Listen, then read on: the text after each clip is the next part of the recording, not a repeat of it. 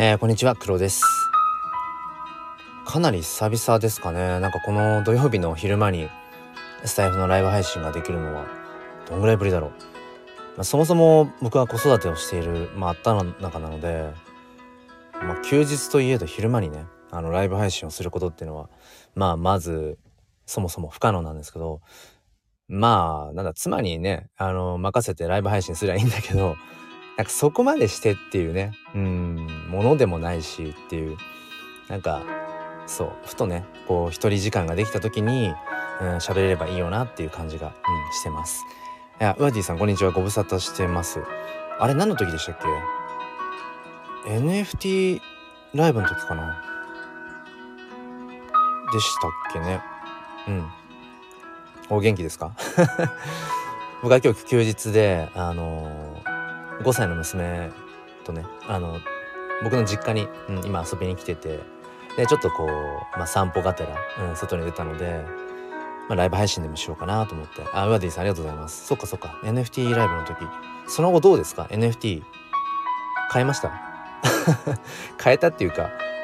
そう。うん、ウワディさんが今えっと NFT がどれぐらいの今フェーズにねいるのかはちょっと分かんないですけど、うん、まあそんなこんなで今日のこのちょっと土曜日の午後ライブは、うん、何を話したいってわけでもないけど何か話したい気がすると思ったので、えーと、僕が迷った時のお決まりのタイトルに自分のこう何て言うんでしょうね。自分を表すハッシュタグをタイトルにとりあえず羅列するっていう。まあ、きっとどれかの話をするでしょうと。ねなんかそれを見てくださった方があちょっと一個でもなんだろうなこう関心があるようなハッシュタグがね、えー、見つかった方はきっと入ってきてくれるだろうしっていうまあかなり適当なようででも意外とあのー、用意周到に考えているっていうそういうところが、えーと、あります。うんまあこのねハッシュタグっていうのが結構僕の中で並び替えが変わりましたね。今までは先頭に HSP があったかなで写真哲学禅で教育子育てとかだったんですけどここ数ヶ月 NFT のことをね、えーと、始めてからはもう完全にハッシュタグのトップは NFT かな、うん、まあいわゆるそのバズワードなので NFT っていうとね、うん、なんかもうそれだけであのなんだ？いわゆるその NFT って言っとけばあなんか先端のことをうんキャッチアップしてるみたいなねそういう風に、うん、見られたりとかっていうのもあったりするし、うん、ああ名倉さんこんにちは。ちょっとね土曜日のこのね午後のライブ配信はすごく久しぶりで、うん、娘が今じいじばあ町で遊んでるので、えー、ちょっと外に出て、うん、今ねライブ配信をしています。うん、だからねここやっぱり半年ぐらいでそうねなんか取り巻く人も変わりましたねうん半年前とか1年前ぐらいは思いっきりこう子育てと教育っていうのが割とこう中心で発信をしていたりとかね、うん、していたのでまあもちろん写真も変わらずずっと発信してたけどなんか割とライブ配信とかだと教育子育ての話に割と終始してることが多くて、うん、やっぱりその頃はそういう方々がやっぱり多かったし関わる人はねでも今はやっぱ NFT NFT 言ってるとうん、やっぱり NFT 関係の人が増えたなっていう気もしてますね。うん。ワディさん NFT 超初心者学び中です。あ、そうなんですね。ワディさんは NFT どうしたい感じですか？あの、買いたい ?NFT を買いたいっていう感じなのか、もしくは NFT をこう売る側、クリエイター側としてやってみたいのか、うん、それともなんか聞いたことあって時代の先端っぽいけどそもそも NFT って何っていうそういう感じですかね？フワディさんはどのどういう感じなんだろう？NFT を買ってみたいなのか NFT を自分で作ってこう売ってみたいなのか。いやそもそも NFT って何よっていう。それで言うとどんな感じですかね。うん。そう今日はあの今背景にもしてるんですけどやっぱりアジサイの時期ですよね。だからこれついさっき撮ったばっかりのアジサイの写真であのうん。なんかやっぱりこのその時期にしか咲いてない花ってやっぱりなんかこう写真で撮った後に、うん、すごく何て言うんでしょうね。価値を感じますよね。今しか撮れないっていう。あウワディさん何？わかりやすいコメントありがとうございます。NFT って何ぞやってことですよね。えっとなんかあの、ま、毎週土曜日日曜日の朝に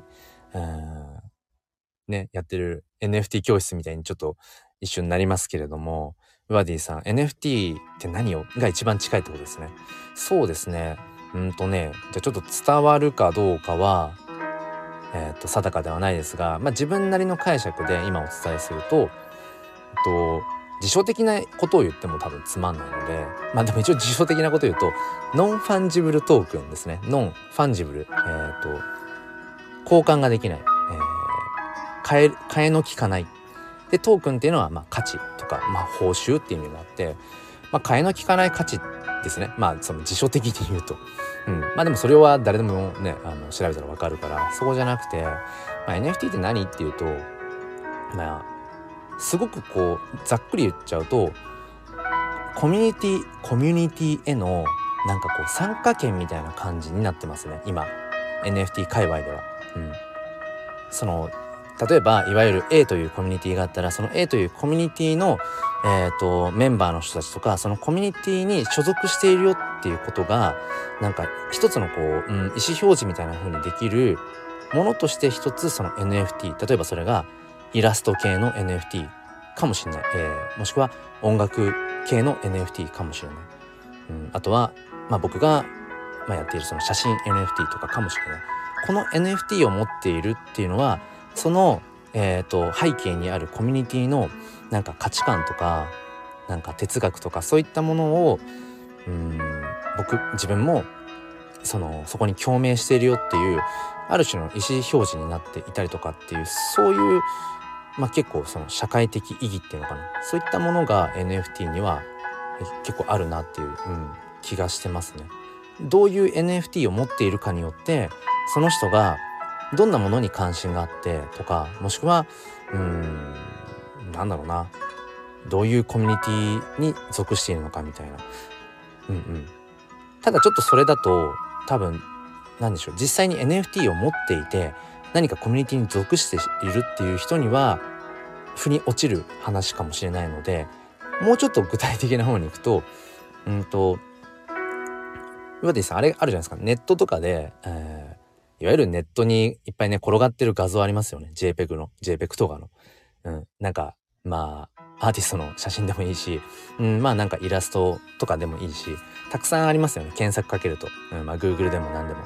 で、ああいったデータって、まあ誰でもこう、例えばスマホとかに保存ができますよね。うん。まあその著作権の問題とかもちろんあるんだけど、誰でもそのネット上にあるものっていうのは、えっ、ー、と、保存ができると。だから、これこの画像自分が持ってるんですよって言ってもいやいやそれデジタルデータっていくらでもコピーできていくらでも保存できるでしょ。だから自分が所有してますってそもそもなんか文脈としておかしいよねってなっちゃうところをこの NFT をはじめねその今、まあ、Web3 と言われているけれどこのブロックチェーンっていう技術、うん、ブロックチェーンという技術の上でこのデジタルデータ改ざんが不可能、えー、書き換えることができないよっていうそういった技術を使ってこのデジタルデータを NFT というものにまあ変えてるんですね。うん、だからこの NFT、NFT って言ってるけどこれは結局同じデジタルデータはデジタルデータで一緒なんですよ。うん、ただそこに NFT という何て言うのかなこの技術を絡めることによってこの例えば画像の所有者は誰々さんですよってことがちゃんとそのブロックチェーンという技術を使ってそのブロックチェーン上に基本的に未来英語刻まれ続けるんですよね。でそれによってだからそのこれまではうん価値が保証できなかった価値が担保できなかったデジタルデータっていうものにその唯一無二の価値がうんその紐付けることができるようになったっていうことにまあいわゆるその技術革新って言われているところなんですよね。うん、そうそう。だからなんだろうな。うん。NFT って言っても、まあ、パッと見デジタルデータには変わりはないと、うん、ただそれがブロックチェーンというシステムの上で、えー、作られたことによってうん、この NFT は今誰々さんが持ってますよ。それが一点物だとしたら、まあ、世界で今一つだけこれを持ってるのは、えー、例えばウワディさんですとかそうそうウワディさんデジタルデータに価値がつけられる。そこですね。うん、まあその硬い基本的ななんだろうあの言葉の部分の意味で言うとそうですね。NFT とはデジタルデータに、まあ、価値がつけられると。いう、うん、ただこれは、まあ、ちょっとクリエイター側目線になっちゃうんですけどじゃあ何でもかんでも NFT にすれば価値がつくかっていうとそんなことはなくて、うん、そもそもそのデジタルデータである元の状態の時にやっぱりどれぐらいその作品として価値があるかどうかっていうのは当然やっぱり最低限必要ですね。例えばイラストの NFT イラスト画像だとしてそのそもそも NFT どうのこうのじゃなくてそのイラストとして何ていうのアートとしてねうんやっぱり魅力的なものか目を引くものかどうかってことは当然必要ですね。それがどんなものでも、うん、なんかそれがね鉛筆一本で描いたものでもいいし、うん、なんかこうドットで描いたようなものでもいいし、うんまあ、パソコンで描いたようなねそういったイラストでもいいんだけど何でも NFT にすれば売れるのかとか NFT にしたら価値がそれだけでつくのかって言ったらそんなことは当然なくて、うん、そこはまあやっぱり見誤っちゃいけないよっていうそうそういうところはねありますね。だからそうですね。うん、こう魔法の杖ではないってこと。NFT にすれば、うん、何でも価値がつきますよ。何でも売れますよ。ってそういうことじゃないよっていう、うん、NFT をどうその仕組みを何と,、えーと、掛け合わせていくのかっていうところ。それがやっぱり大事なんだろうなっていうのはね、うん、やっぱりある程度触れてきて今改めて感じるところですね。うん、だからなんか本当に最初の頃はその辺のねなんかことが分かっていないから、えー、もうなんか NFT っていうだけでとりあえず買っちゃったものとかもあってでも今今よくよく考えると全然それ価値のないものだなとかね、うん、まあそれは後になって学んだんですけどね。えー、ウワディさん紙に描いた絵を写真にしても大丈夫。うん。大丈夫です。紙に描いた絵をまあ例えばスマホでもいいしカメラでもいいけど撮りましたそしたらデジタルデータになりますよねうん、そしたらそれを、えー、N、NFT にすることは可能です。うん。えっ、ー、と、物理的には簡単。物理的には、うんと、その、描きました。紙に描いた絵を写真に写して NFT にする。写真に写して NFT にするっていう部分だけで言うんだったら、そこだけで言うんだったら、5分もあればできますね。うん。まあもちろんそのね、えっ、ー、と、紙に描いた、紙に絵を描く時間ってものは、まあ一旦抜いといて。うん、あとはその描いている絵に著作権がないかどうかっていうのもありますね。うん、著作権フリーのものとか、だからいわゆる、うん、二次創作っていうね、ファンアートとか、そういった類のものは、著作権っていうのは、うん、考えた方がいいかもしれない。まあ、中には、その CC0 という、えークリエイターコモンズゼロっていうね著作権はあの放棄してる。自由にこの、えーと、キャラクターを使ってくださいっていうものとかも、まあ、中にはあるので。そうそうそう。だから今その国内の NFT 市場でもうトップを走っているクリプト忍者っていう NFT コレクションがあるんですけど、まあ、それはその二次創作完全に OK ファンアート OK ですよっていうふうにしているのでもういろんなクリエイターさんがうん、そのクリプト忍者というキャラクターをモチーフにしたね NFT を、うん、まあたくさんそうですねあの生み出していてそれにもまたやっぱ価値が生まれてうん、そういう今ね流れがありますね。うん、そうそうそうだから変な話誰でもすぐに NFT クリエイターになろうともなれるんですよ。まあ何をもってね NFT クリエイターかっていうところはもちろんありますけど、うん、実際に商品が売れた瞬間にクリエイターと名乗っていいのかどうかとか、うん、その辺のね、まあ、定義ってものは人それぞれかもしれませんが、うん、誰でもすぐに NFT は作れますね。うん、そうそうワディさん。池早さんがや言ってたやつそうそうです。えっ、とねクリプト忍者パートナーズっていう CNP って略すんですけど今それがねものすごいこの国内の NFT 市場でどんどんどんどんこう価値が上がっていってうんとまあ僕もこの NFT に触れ始めてまだ半年経っていないので、うん、そんなにそれ以前のね市場を知ってるわけじゃないんだけどまあ過去にないような値値上がりの仕方っていうのかな。ごめんなさいね。ちょっとコーヒーをコーヒーを飲みます。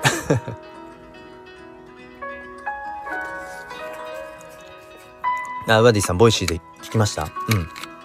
そうですね。もう多分ここ1ヶ月ぐらい、え、イケハヤさんの Voicy の内容は、もうひたすら CNP の、うん、マーケティングをひたすらしてるので、そう、池早さんがもともとそのさっき言ったクリプト忍者っていう、あの、NFT プロジェクトの、まあ、発起人なんですよね。そう、デザインとかそういったものは池谷さんはやってないんだけど、あの、実際にそのイラストレーターさんは、えっ、ー、と、コンさん、コンさん？んコンさんだっけ？違うの？あれ？コンさんまた別だっけ？えっ、ー、とそうそうそう。イラストを描いてるのはね別の方で。ごめんなさい。今ちょっとド忘れしちゃった。そう。あのただプロジェクトのうんなんていうのかな？あの例えば、えー、コンセプトとか、うん、そのクリプト忍者。忍者一体一体の名前とかなんかそういった、キャラクターの詳しいこととかなんかなんていうかな。どこの忍者の なんかこう里出身かとかどういう武器手裏剣なのかとかカトンの術なのかとかなんかそういったあの設定とかは、まあ、池早さんが中心にやってるけども、うん、まあそのクリプト忍者の二次創作ファンアートとしてクリプト忍者パートナーズっていうものが、えーとまあ、作られたんですけどそれがね22,222個コレクションとしてあって、うん、もうそれがね本当にうん発売されて一瞬で完売して。で今もその二次流通って言って NFT は二次流通があるんですよね。そのいわゆる、まあ、転売ですよね、うん、自分が持っている NFT をその売ることができるんですよ、うん、でそれで、まあ、自分が買った時よりも高い値で売れれば当然えっ、ー、とまあ収益がそこで出ると、うん、そうそう。だからいわゆる NFT っていうのは投資とか投機。の、まあ、要素もまあ含んでいてそうだからいわゆるその仮想通貨のうん投資家たちっていうのも結構 NFT っていうものには参入してて、まあ、ただ投資家の人たちはやっぱりうんそうですねちょっと売り利益が出るなと思ったらもうバンと売ってそのコレクション NFT コレクションからね離れてっちゃうのでうんうん。まあ本当の意味でそのイラストレーターさんのファンとかプロジェクトのファンとかっていううん人たちとはまたちょっと違う存在だったりはねしますけどそういった、えー、投資とか投機っていう、うん、意味合いも含んでいるそう。だからねウワディさんそうなんですよ。面白いんですよ。NFT って。うん面白いの、うん、で僕もね今話に上がってる CNP クリプト忍者パートナーズのえー、と僕はホルダーなんですね。ホルダーっていうのはまあその所有している人。まあオーナーって言ったりもするけど。そう僕はあのー、以前までね2体2つ所有してたんです。で、えっと、週末になるとそのこの CNP を欲しい人がまだまだたくさんいるからで結構海外勢とかも欲しい。あなんかこの CNP っていうコレクション、うん、なんだかどんどんどんどん値段上がってるぞ。じゃあ価値があるに違いない。じゃあ買ってまあ高くなったら売ろうっていうね。いわゆるその陶器ですよね。うん、っていう感じで結構やっぱり来るのでその僕の持っているクリあの CNP とかもねあのいくらいくらでっていうそのオークションっていうかまあオファーが来るんですよ。もう週末になると。あのいくらで売ってくれみたいなことがメールでバンバン来るんですけど、うん、で先日1体だけまあちょっと自分もねそのオファーされたものを売るっていうことも経験してみたかったからもともと手放すつもりはなかったんですけど、まあ、2体あるしと思って1体、えー、と売りました。でその時はね結局えっ、と3,4,000円で最初？日本円で言うと3,4,000円分ぐらいの値段で買ったものがえっ、とね23万で売れました。うん。そうそう。だから利益が何万円かもうそれで出てるんですよね、うん、あシンバさん 声かっこいいです。突然ありがとうございます。なんか突然嬉しいコメントが飛んできて。初めましてかな？多分。うん。シンバチャンネルちょっと読ませてください。本と論文の情報発信、人間関係、お金、仕事、健康など、まさに人生ですね。もう人生だ。人間関係お金仕事健康。えー、シンバさん気になるな。うん。そうそうそう。そうなんですよ。うん。ウェディさん面白いですよね。そう。だからね結局うーんとこういう声が一番いいです。本当ですか？僕全然なんかあのはいあのなんだろう差し出せるものがないんですけどいやあるか あるかっていうかあの僕一応まあなんか NFT フォトグラファーっていうのやっててあの自分で写真 NFT とかも作ってるんですけど毎月ね無料で差し上げてる写真 NFT とかもあるのでもしあの仮想通貨ウォレットメタマスクとか持ってたらあの写真 NFT あの差し上げます。差し上げますって。全然なんか別にそういう意味じゃないんだけど今僕がそうですねあげられるものそれぐらいしかないなっていうぐらいシンバさんがなんかめちゃくちゃなんか持ち上げてくださっている。ありがとうございます。なんか嬉しいですシンプルに。うん。そうそうだから今ねウワディさんあの、まあ、もし勉強がてらにその NFT をねやっぱり触れてみたいなと思ってらっしゃるんだったらそのまああと半年後とか経ってたら分かんないけど今の時点ではやっぱりその仮想通貨ウォレット、まあ、メタマスクですね。NFT に触れるんだったらメタマスクが絶対必要なのでメタマスク自体はねあのスマホのアプリでもいいしパソコンの方であのブラウザでインストールしてもいいんですけどあのー、それはねお金かかんないです、うん、でもう本当にそうね。30分かかんないかなもしメタマスクのウォレットを作ったらあのー、ワディさんあのツイッターとかでツイッターじゃなくてもいいけど連絡くださればうんあの写真 NFT 僕送れるので、うん、あちぐりさんこんにちは。朝はありがとうございました。あの、ちぐりさんあれツイッターの方で分かりました？写真 NFT あ実際のやつ。一応メタマスクからどうやっていくかっていうのを送らせていただいたんですけどえっ、ー、と、すみません、シンバさんのコメント一個飛ばしちゃった。僕の声通りにくいから。お不備とか基本無口やから。そうなんですか。そうなんだ。うん。ちょっと、あの、後で遊びに行かせてくださいね、チャンネルね。うん。シンバさん、NFT は、NFT はまだ読んでないな。読んでない。えっ、ー、と、NFT の本ってことかな。そうそう、シンバさん、ブロックチェーンですね。うん。ブロックチェーンの、えー、上で、うん、なんて言えばいいかな。そのデジタルデータを、うん、唯一無二の価値を生み出していくっていうやつですね。シンバさん、絵が描けるのですか ?NFT っていうものが結局何かっていうと、それ自体は、なんて言ったらいいかな。なんかその、元にある何か元にある、うん、例えば絵とか写真とか音楽とか、うん、そのデジタルデータそれを、うんとブロックチェーン上に刻み込むためのなんかこうある種のこう橋渡しみたいなものが総じてあ総称して NFT っていう風に捉えていいかもしれないです。うん、NFT そのものが何かのそのデバイスとかっていうことではなくコンテンツでもなくてそう元にあるデジタルデータ、うん、そもそも今までも世の中にあったデジタルデータをそのブロックチェーンという、えーと、誰にも改ざんすることができないこのデータは誰が誰々が持ってますよってことが保証できる証明できるそういった仕組みに紐付けるためのもの紐付けてるのが NFT って感じ。あ、ウバディさん、ツイッターも登録してみます。うん、登録してください。登録してくださいとか言って。うん。で、僕結構ツイッターもあの、うん、ガチでやってるので、そっちの方とかでも連絡いただければ。シンバさん、NFT で絵を買ってくれた人を聞いたことあるな。うんうんうんうん。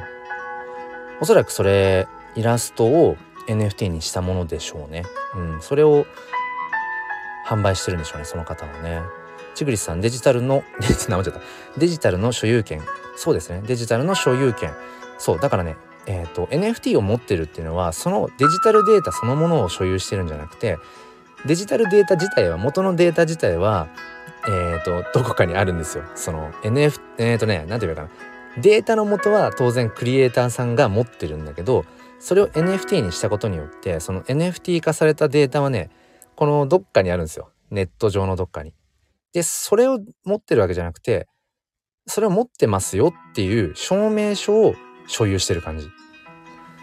声だけで伝わるといいんですけれども、うん、そう、シンバさん、モロブロックチェーン、今まさに最先端、そうですね。これで食ってる人は先にやるのは賢い。うん。そうですね。うん、だから、今ね、実際に、やっぱり NFT を持っている人、だ実際に NFT ってものに触れてる人、売買したことがあるって考えた時に、それををしてる人っていうのが、最近のね、あの、まあ、とある人の調べによると、8,000人いないんじゃないかっていう話ですね。日本が今人口何？人 ?1 億、1億何千万から考えると本当に、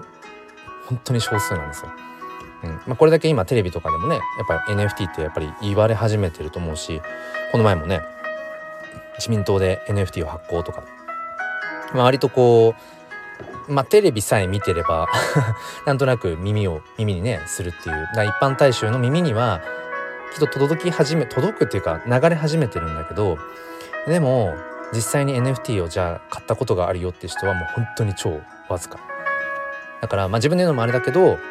あ、かなりだから early で触れてるっていう。だからそういった意味では今の時点でその NFT にコミットしてるっていうのはまあ当然、うん、先行者利益ってものは、まあ、あるだろうなっていうことは思いますね。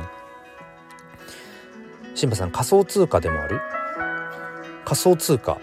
関わってますね。えー、まあ単純に言うと NFT っていうものを買うために基本的には仮想通貨が必要ですね。えっ、ー、とイーサっていうものもしくは、えーと、ポリゴン。うんまあ、厳密に言うと日本円でもえっ、ー、とね買える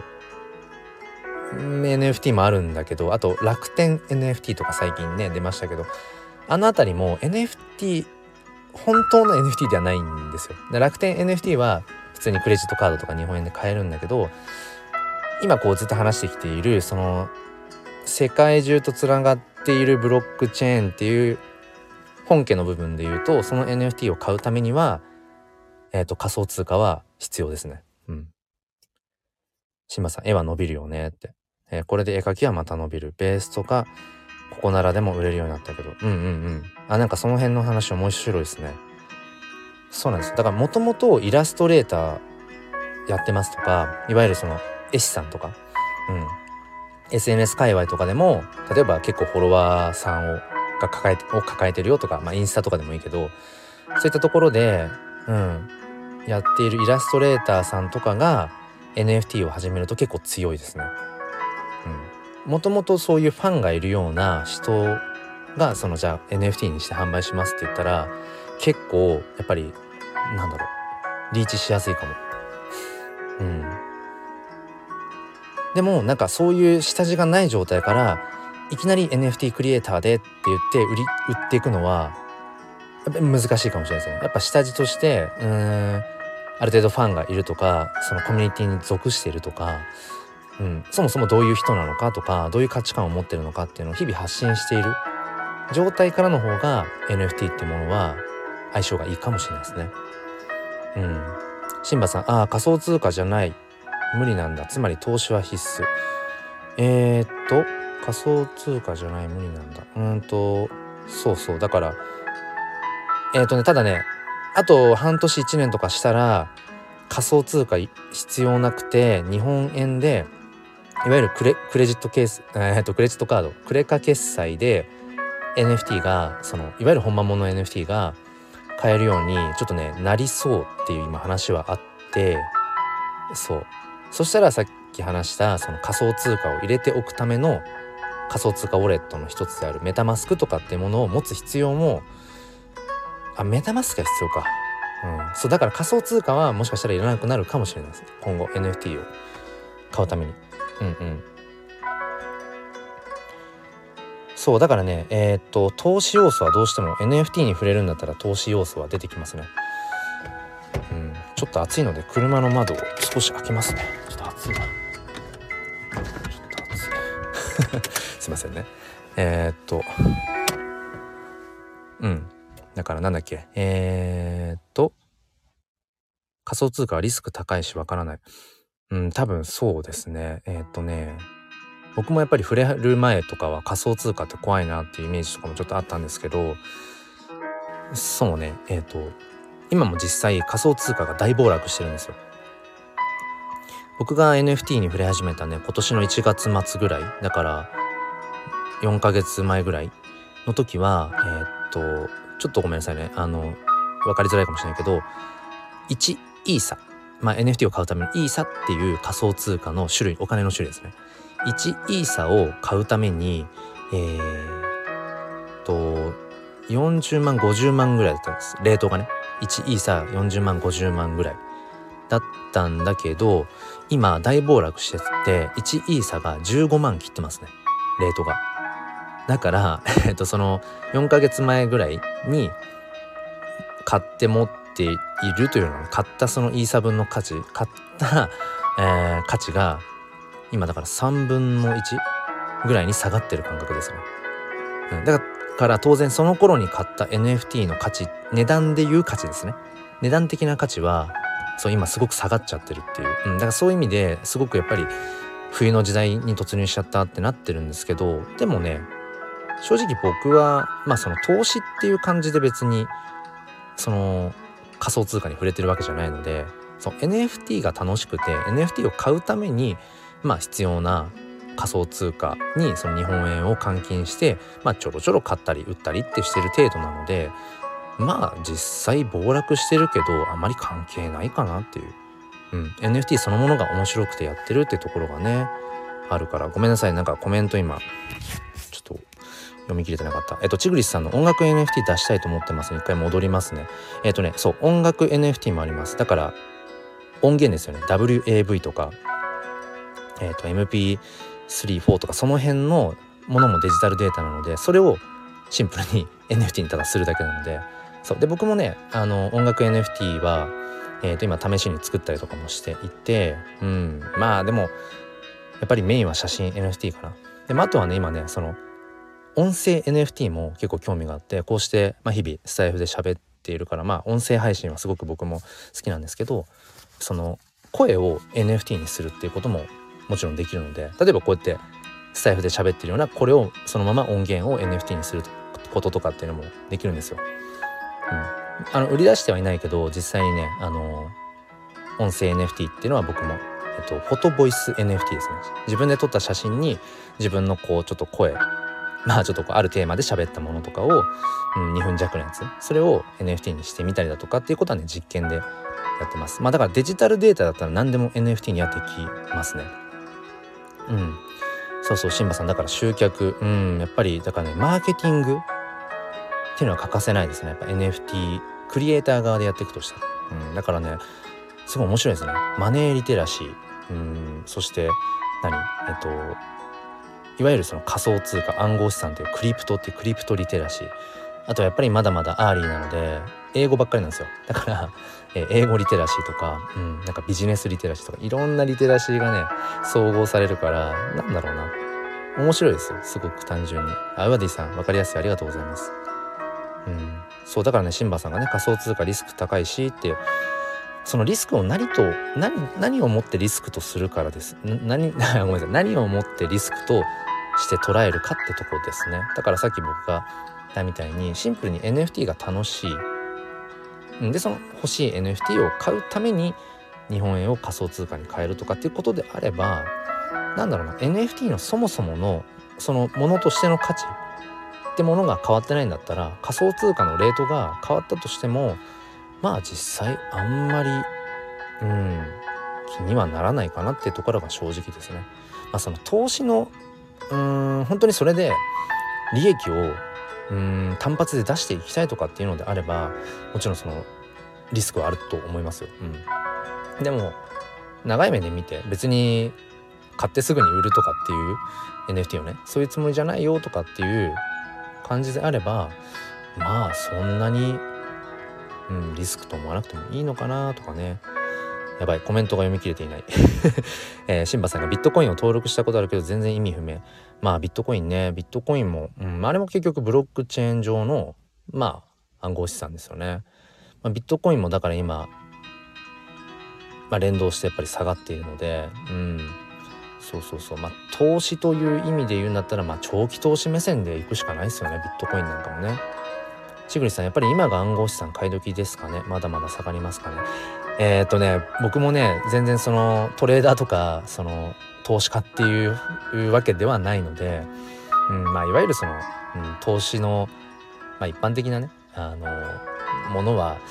まあ多少なりともやってますけどでも全然その株とかっていうものに詳しいわけでもないしその辺の読みっていうのは分かんないんですけどただ、うん、少なくとも僕がその NFT に触れ始めた暗号資産に触れ始めた34か月前よりもだから今要は暗号資産が安くなってるから日本円から見たらね。だから初めて買うとかもしくは買い増ししたいんだったら 当然34か月前に買うよりも今買った方がまあ、買い時とは言えるかもしれないですね。実際にこのタイミングでちょっとその NFT を買うための、うん、資金として資産としてイーサをちょっとこう換金したりだとかあとはその同じ NFT としての値段は変わってないけどその暗号資産仮想通貨が安くなってるから今のうちに前欲しかったちょっと手の届かなかった高めの NFT を実質半額ぐらいになってるから今のうちに買っちゃおうっていう人も実際いるので、うん、今ちょっと買うっていうのも一つかもしれないですね。うんえー、新馬さん学生の頃数学得意な年下がいくら買ったとか同期の人が買ったとか言ってたけど基本はマイナスの方が多い。うんまあ、僕もその投資歴がねまだまだ長いわけではないから何とも言えないけど基本的にやっぱり投資ってまあ長期目線って言いますよね。うん、もう本当にずっと24時間じゃないけどねあのディスプレイにらめっこしてこのねチャートにらめっこしてっていう風にやれるんだったらでそれでメンタル潰れないような人だったら短期的にね短期トレードでバンバンバンバンうん収益を出してってこともできるのかもしれないけどまあなかなかねやっぱりそれは厳しいですよね。シンバさん、絵かツイッターの背景は整えたいと思ってますね。うんうん。ツイッターの背景ね。まあ大事ですよね。後ろのね、サムネイルね。そう、はですね、いろんなね、組み合わせができるんですよ。だから僕は、もともと趣味で写真を撮っていて、で、まあ音楽もずっと昔からやってるんですね。まあいわゆるそのバンドみたいなものとかもやってたし。うんで、あとは、その、まあこうして音声配信っていうのも、まあ日々やっていて、だから写真と音楽と、え、ー、と、声っていうものが自分の中では結構うん可能性掛け合わせられるなと思ってそう。それでさっき言ったのがフォトボイス NFT って言って自分で撮った写真にうん例えば自分で、えーと、作った音楽をその写真に組み込んででその上で自分がなんかこう例えばそうですね。何かをテーマ何かテーマ決めてじゃあ人生だったら人生についてちょっとこう自分が語るみたいなそういう NFT とかっていうものもまあそれが実際 市場で、えー、市場価値があるかどうかは一旦抜いといてまあ自分が生み出せる一つのうんなんか価値なのかなとかいろいろ試してるとこです。まあ面白いですよ。うん。えー、シンバさん。王道の集客は無料から有料の流れ。日本だけど英語話せる授業を入れたいね。うんうんうん。アメリカのせいで無理だけど。日本だけど英語話せる授業ね。そうですね。まあ実際ねなんかそのどんどんどんどんその技術革新が進んでいて同時通訳のねそういったデバイスとかも本当に優秀じゃないですかだから本当にそのね日本語以外が喋れる必要が今後どれぐらいあるのかっていうのはあるけどでもなんか結局ね喋るってコミュニケーションだから、うん、自分でやっぱりその英語を使いこなせるっていうのは、まあ、やっぱ大きいですよね。ちぐりさん分かりやすいご説明ありがとう。あ、本当ですかありがとうございます。あ、ワディさん、ありがとうございました。子供迎えにね、えー、行ってらっしゃい。もしまだ、うん、あの、やっていたらワディさんまたお待ちしてます。シンバさん、男って見栄を張る。見栄を張るね。うんうんうん。そうですね。なんか耳が痛いななんてことを今思いましたけど。うん。まあでもそうですね、集客、王道なのはまあ無料から有料の流れありますよね。まあだから、あの、キングコングの西野さんなんかもね、うん。いわゆるその、あれ何年前？数年前に、あの、絵本煙突町のプペルを無料でねえっ、ー、とネットにアップしたじゃないですかでめちゃくちゃ叩かれて、うん、あの絵本を無料で全部無料で公開するなんて何事だみたいな、ね、そのクリエイターが食いっぱぐれるじゃないかみたいなすごい多方面からもうガンガン言われたっていうけどあれもちゃんとねあの戦略があって、うん、絵本は結局その手元に紙媒体であることによって絵本はその絵本としての機能を果たすからネット上でいくら無料でうん公開したとしてもその作品が良ければみんな買うはずだと。でむしろ絵本って中身が分かってから買うものだから絵本に関して言えば、うん、それはもう立派なマーケティングなんだって言ってで本当にねそれですごいもうたくさん売れてで今ではむしろそういうまず無料で全公開してみたいな打ち手っていうのがね王道になってきたりだとかしてうん。そうそうそうそう、まあ、ちなみに僕はあのそうキングコング西野さんのおかげでちょっとねあのー、人生の一旦うんなんだろうな。谷というか 谷の底からちょっとこう立ち直れた部分があるので、うん、すごくねあの、まあ、感謝してるし今も、うん、オンラインサロンのねメンバーとかとしても、うん、毎日、まあ、追ってるんですけどまあまあそれはいいや。えー、シンバさんそうね。投資で勝てる人はほんと少しうん。バフェットも60歳。バフェットさんって60歳ぐらいなんだ。えー、60歳ぐらいなんですね。ウォーレン・バフェットですよね。なんだっけ？なんかね年年何パー？とかなんかすごいね。うん。新馬さん西野さんの集客は宮迫さんに解説してたやつで分かった。うんうんうん。宮迫さんのなんかあれかな？お店出したやつかなんかですかね？宮迫さんは全然僕は、うん、追ってないので分かんないんですけど。そうそう新馬さん本は広告。うんうんうん。そうそうそうやって表現してましたよね。えー、ちぐりさん NFT 愛あふれる素敵なお話。ありがとうございます。あ新馬さん Kindle 出すんですね。そっか本と論文の情報発信。どんな類のあれですか？Kindle 本出すんですか？ジャンルっていうか。Kindle ね僕も興味あるなでもあるな程度なんだろうな結局。うん。本当にやりたきゃねすぐきっとやってるはずだから。うん。もともと文章を書くのとか、ね、そういうのはすごく好きなのでうんまあでもきっと自分が本当に心底したいこととは違うんだろうな多分。ってうんそう。そうなんかね半年前ぐらいに、えーと、ノートあのノートですね、うん、ブログの。あれもねちょっと今更っていうかまあ何年か前にちょろっとやってたんだけどまた半年前に久々にやってみようかなと思ったけど続かなかったですね結局僕は。うん。結局ね続かなかったんでブログは。でなんそうね。ちょっとすいません。コーヒー飲みます。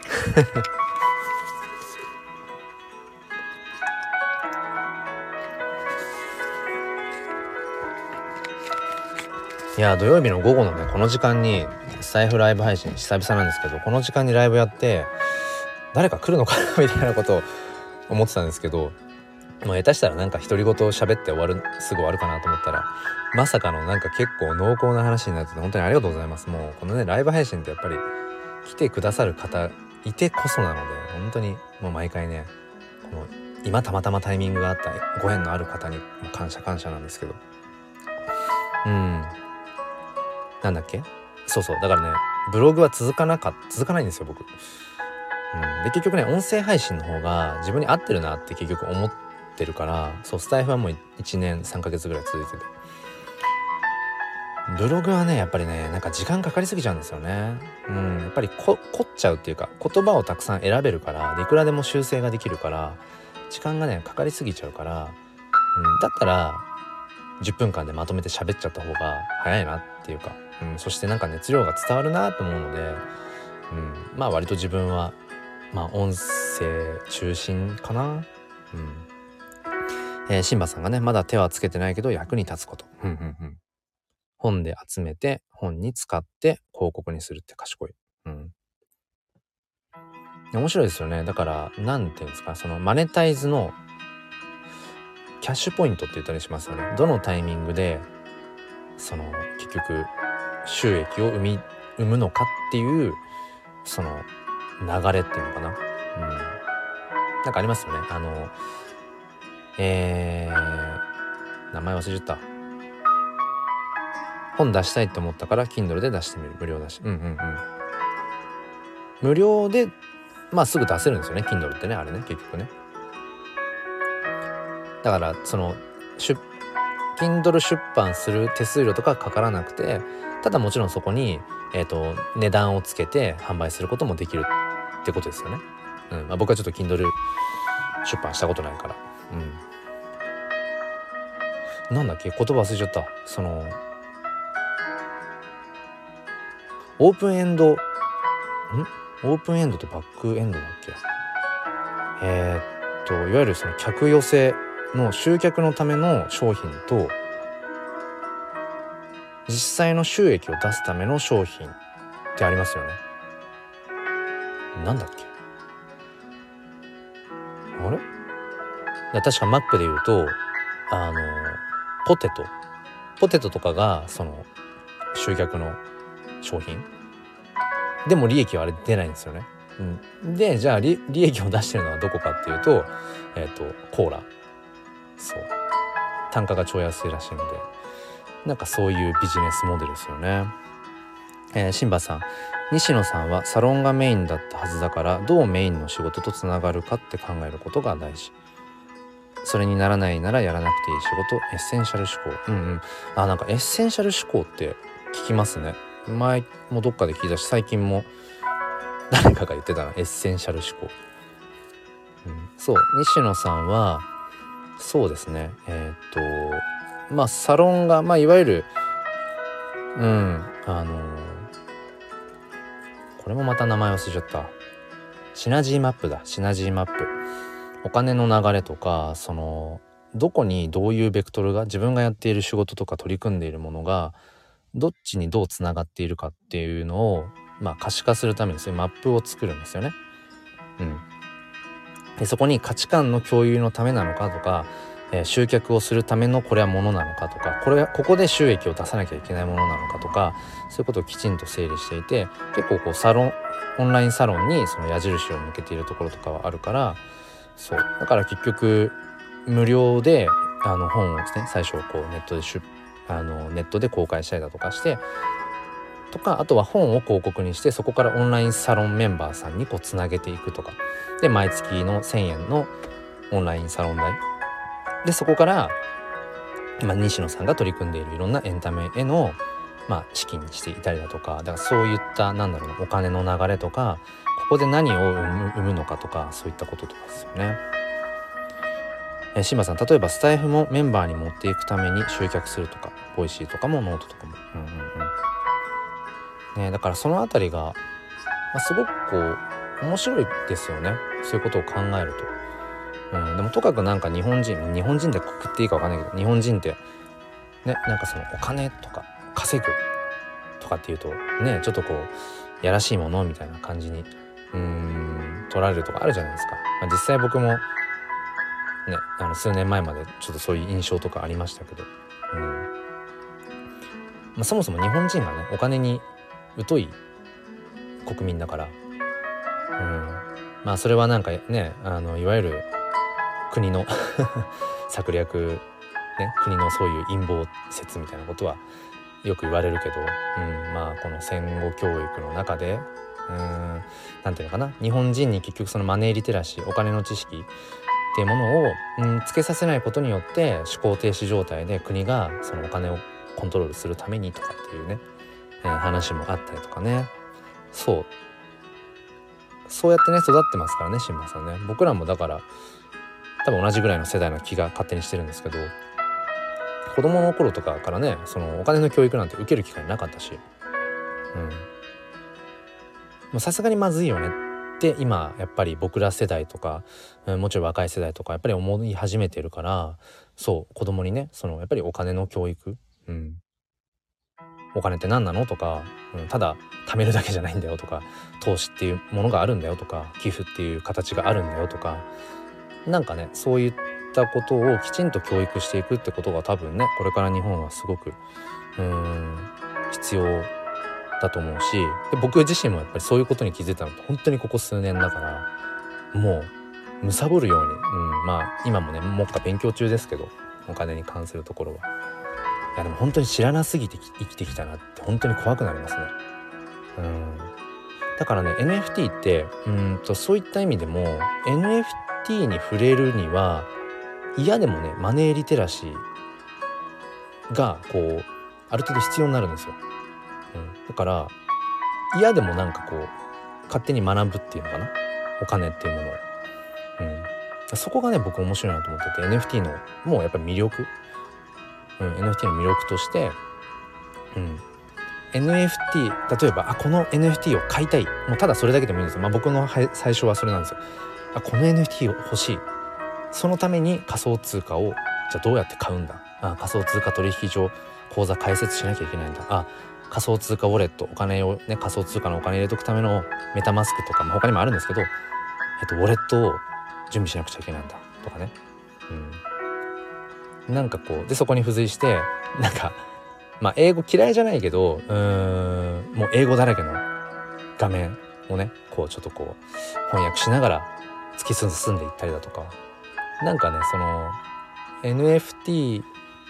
にただただこう触れたいなんかワクワクするっていうもうそれで自然といろんなことを学んでいくでそこにマネーリテラシーも含まれているっていうのがね僕はこれからの日本のね一つやっぱりうん大きなまたなんだこう時代の変わる変わり目に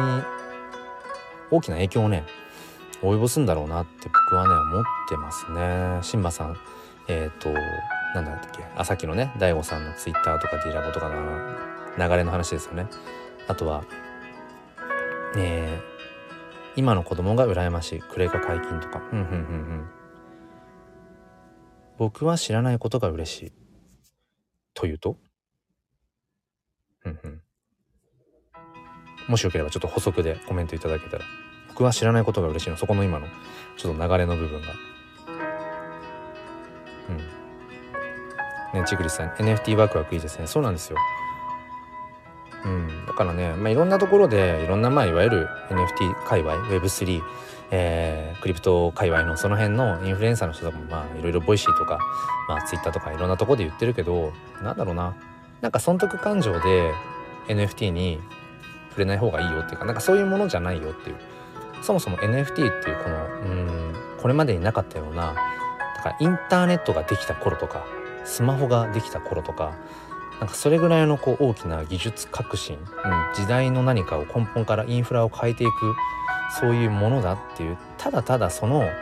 新しいものだからワクワクするっていうふうにコミットコミットしている人たちばかりだからこの early のね今の時点では。いわゆるうんなんかギークオタクとかギークとかちょっとこう変わり者とか、うん、なんかそういう人たち、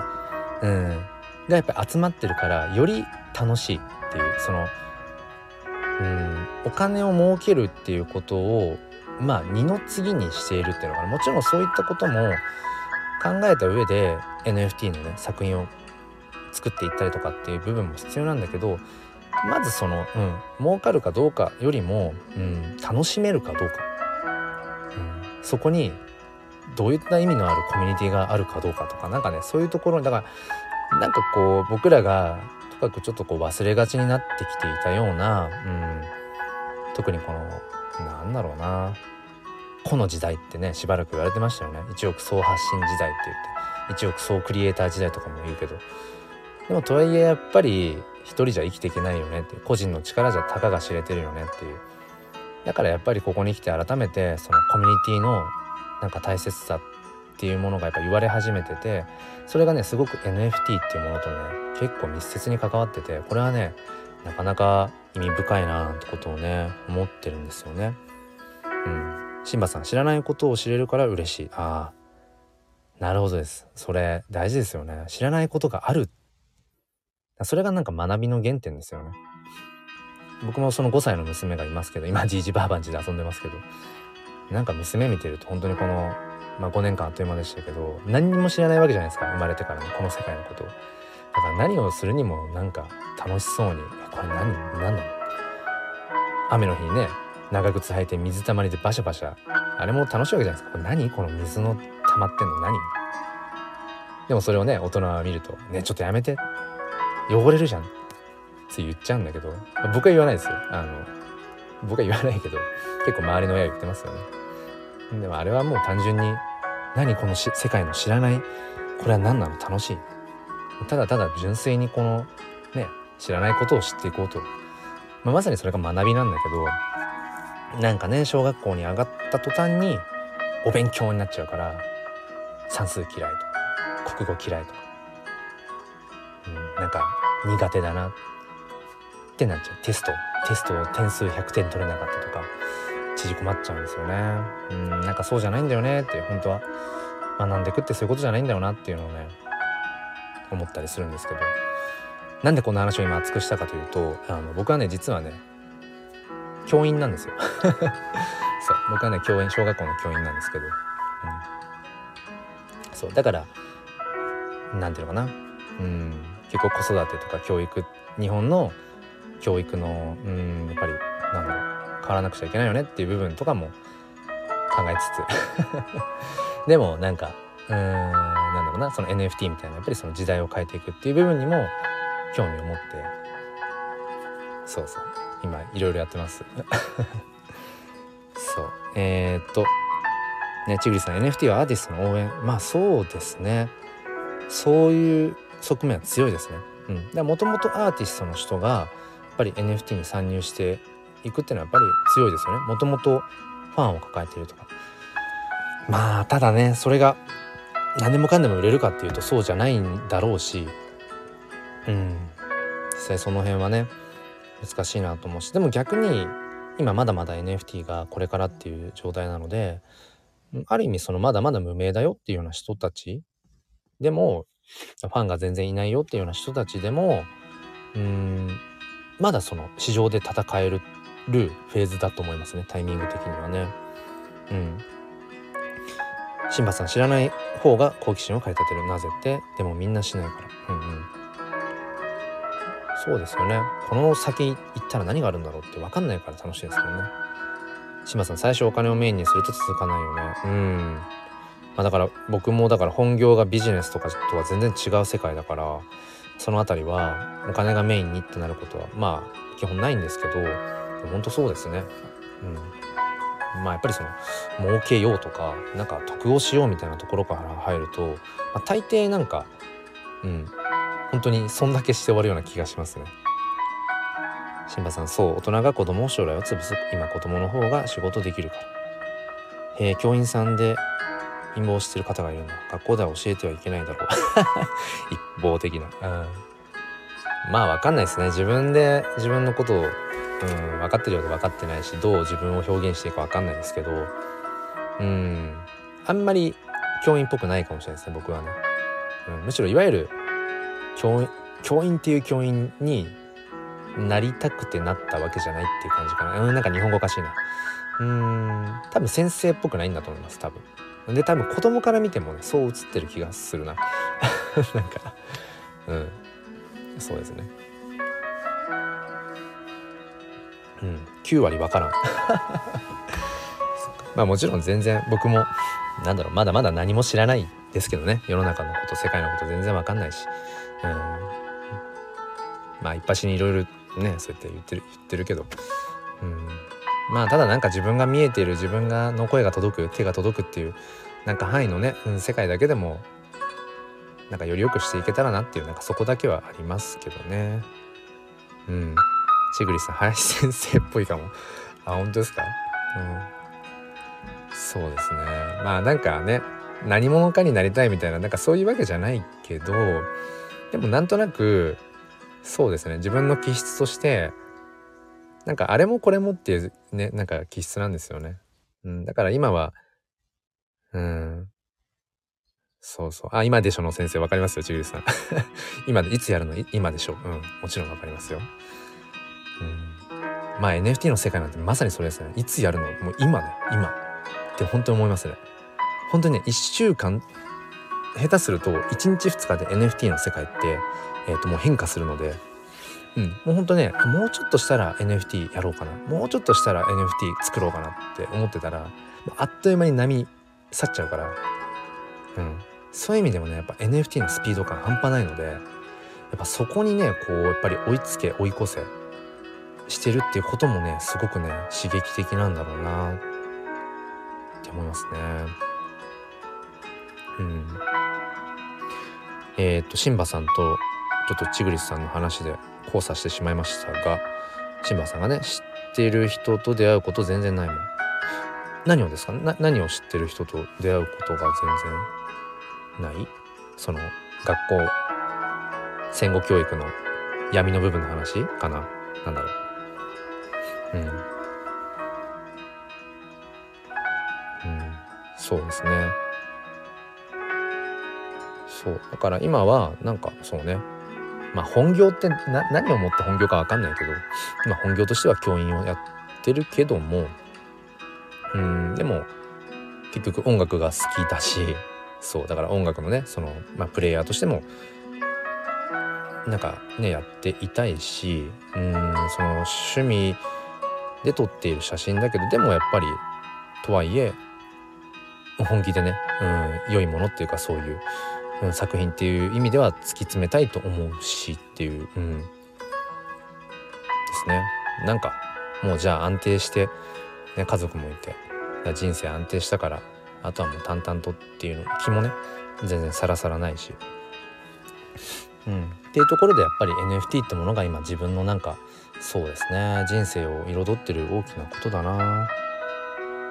ちぐりさんところでメタバース音楽ライブ出ませんか？おおメタバース音楽ライブ。なんかちぐりさんあれですか？なんかあるんですか？そういう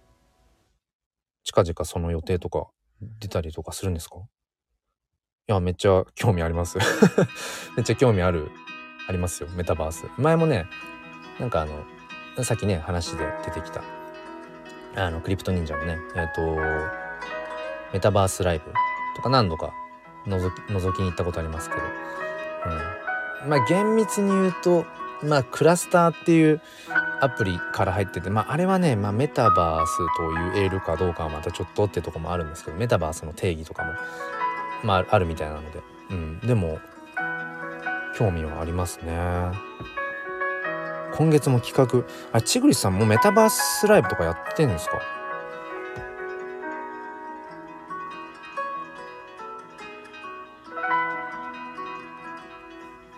メタバースでもうライブやっ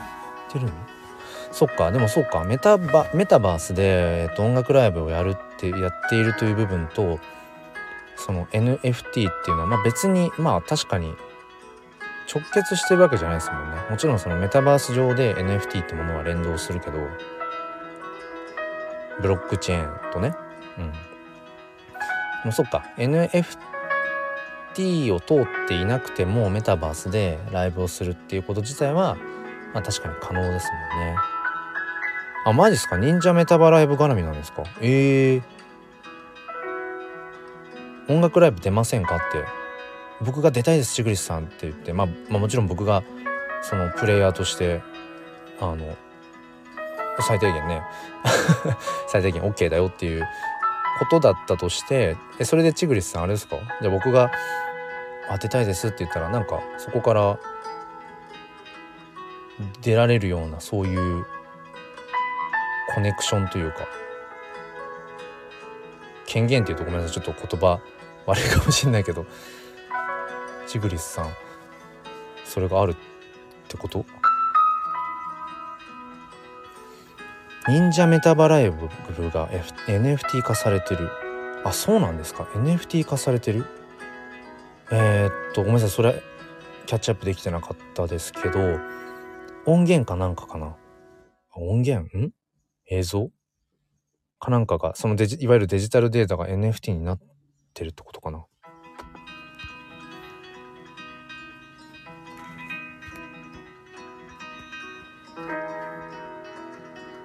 なんか今自分で打った固定の土曜の午後にゆるりとっていう一番最初に打った全然ゆるりとしてなかったっていう 内容が。えー、ちぐりさん映像なんだ。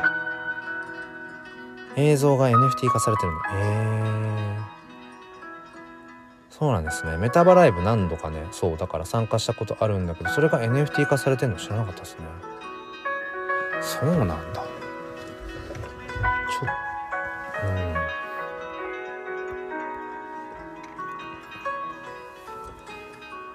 いやでもそうですね。あのまさか忍者メタバライブ 言えてない。忍者メタバライブ絡みでね。音楽ライブの話が出てくると思わなかったので。うん。ちょっと考えもしてませんでしたけど。えー、ちぐりさんのライブも NFT 化されてるんだ。ええー、も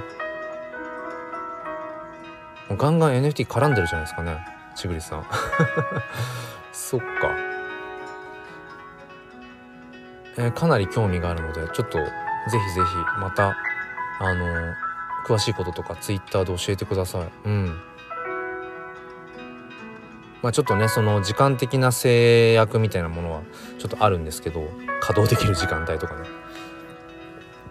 いやでもすごく興味ありますね。うん。じゃあじゃあなんか気づいたら1時間。うん後ほど DM ありがとうございますちぐりさん。後でちょっとまた Twitter 見てみますね。ところであれですか？えっ、ー、と写真 NFT のアジサイはキャッチできました？一応チグリスさんのウォレットにさっきあのトランスファーして一応念のため画像で DM でそこからどうしていくのかっていうのを貼っつけたんですけどいけたかな？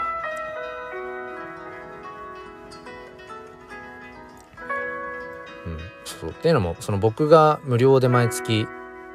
ねあのギブアウェイしてる写真 NFT まあ今月から始めたんですけど写真 NFT がえっ、ー、とポリゴンチェーンで作ってるのでそのウォレットにトランスファー、まあ、そう送るとえっとメインのウォレットのメインの場所じゃなくてヒドゥンっていう一旦なんかそのいわゆるそのスキャムとかあのその迷惑 NFT みたいなそういったものが一括されて入るようなヒドゥンっていうところに入っちゃうんですよ。そのポリゴンチェーンのものって。それがちゃんとした NFT, NFT でもね。そう。だからそのヒドゥンから抜き出してもらう必要があったのでそうヒドゥンからそのアンハイドにするっていう工程があったんですがあキャッチできました？アンハイドできましたか？ヒドゥンヒドゥンから出して。メインのチグリスさんのメタマスクのコレクティッドのところに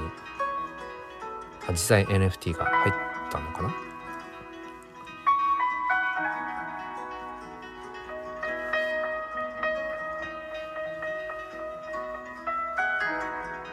ああそこで止まってる。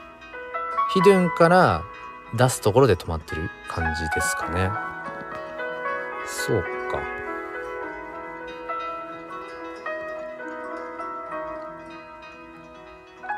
ちょっと今せっかくなのでツイッター今見ました。チグリスさんの、えーと、DM 今見ました。2時半に来てたやつ。下記の画面より先に進めなくなった。えー、っとねそうですね。えっと一番下のその connect wallet。connect wallet でチグリスさんの MetaMask を接続する。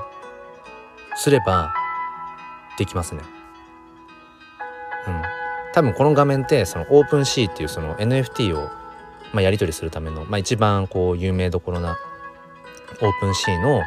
マーケットプレイスの画面なのでその OpenSea の OpenSea 上のまあアカウントとチグリスさんの MetaMask のそうそうウォレットが接続されていないだけなので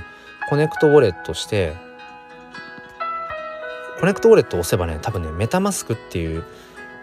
こういくつかウォレットを選んでくださいの中に、えーと、 MetaMask が出てくると思うのでそれ押してでメタマスク側のアプリが起動してなんかその承認しますかみたいなまあ英語かもしれないけど承認しますかみたいなのが出てきてそれ承認すればそれでオープンシートつながると思うのでうん。ちょっとそしたらそこの続きからやってみてください。うん。はいはい。じゃあということでちょっと1時間10分喋り続けてもうなんかもっとゆるりと適当な話をするぐらいだったんですけどがっつり朝の NFT 教室の続きみたいな感じにえ、ー、となってちょっと疲れたので この辺りで、えー、じいじばあばんちで遊んでる娘のところに一旦戻ろうかなと思います。えー、ということで、えー、このね土曜日の午後にお付き合いくださりありがとうございました。あのずっと聞いてくださっていた、えー、方そしてアーカイブで聞いてくださる方ありがとうございました、まあ、こんな感じで僕は、まあ、毎朝スタイフでうん配信をしたりあとは週末はね、えーと、NFT 関係のライブ配信を行ってますのでぜひぜひまた、あのー、遊びに来てください。ちぐりさんもしかして今やってるかな？ウォレットのやつ。もし今チグリスさんそれウォレット接続とかって今やってらっしゃるならこのままつないどいてリアルタイムでリアルタイムで解説しましょうか。もし今チグリスさんが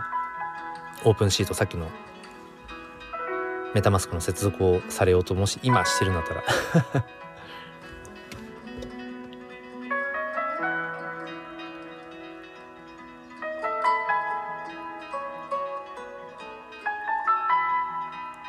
OK です